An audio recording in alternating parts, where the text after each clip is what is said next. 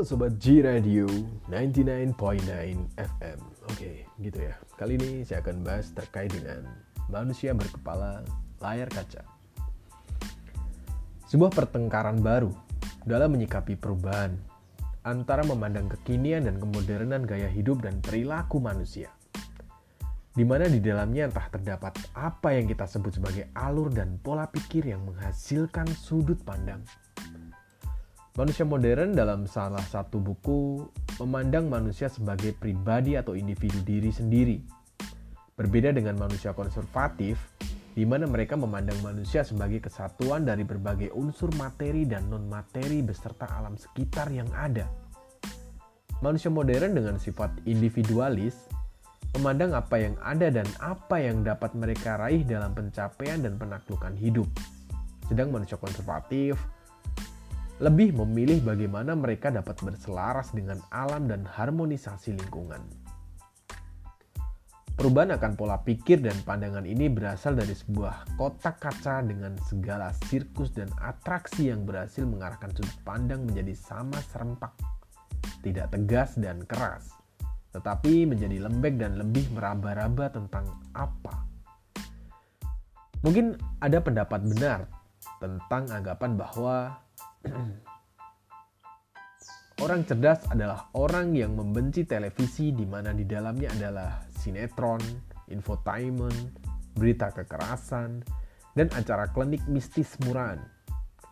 Saya setuju dengan pendapat tersebut, di mana saat kita terhipnotis lama oleh layar kaca, kita menjadi sebuah robot pula di mana paradigma dan obsesi hidup kita disetir menjadi satu, sama serempak bahwa normalitas hidup atau parameter kepantasan hidup adalah layaknya di sinetron-sinetron. Hidup di kantor, dengan pekerjaan mapan, punya keluarga dan tua bersama cucu-cucu. Lalu di mana salahnya? Tidak ada yang salah dengan hidup yang demikian tersebut. Tetapi kesalahan terbesar adalah di mana kita menjadikan hal tersebut menjadi pokok dalam hidup Mengejar kepantasan bukan membiarkannya mengalir alami dengan sendirinya. Membiarkan semua diisi pada waktu dan kewajaran alam yang menyertainya. Anak-anak dituntut untuk menjadi sosok pekerja yang handal, dijadikan dokter atau pekerja kantoran hebat, dengan semboyan bahwa itu untuk kebaikan kamu juga. Tetapi kebaikan tentang diri itu relatif dan hanya diri sendiri yang mampu mengerti lebih tentang apa yang diimpikan, diinginkan dalam hidup. Kebaikan-kebaikan itu merupakan sebuah cara agar hidup tak lunta dalam himpitan ekonomi yang saat ini semakin menggila.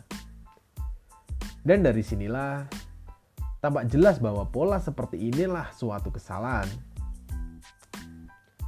Hidup adalah berjuang untuk bebas dari masalah finansial Betapa sempit sekali jika kita mengorbankan masalah hidup dengan lahir sebagai manusia dengan segala kelangkepan hidup ini.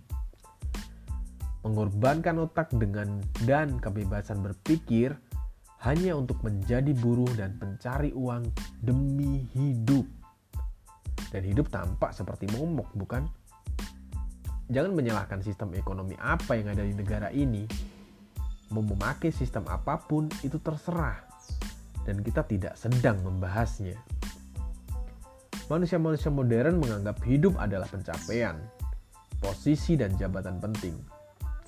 Mobil mewah dan rumah megah semua bersifat materialistik bukan bersifat ruh dan non-materialistik. Berangsur-angsur, anggapan tersebut menjadi hal yang konyol.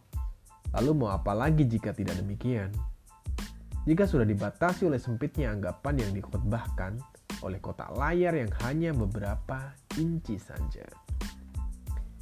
Oke, tadi adalah manusia berkepala layar kaca. Tulisan Binuko Amarseto. See you next time.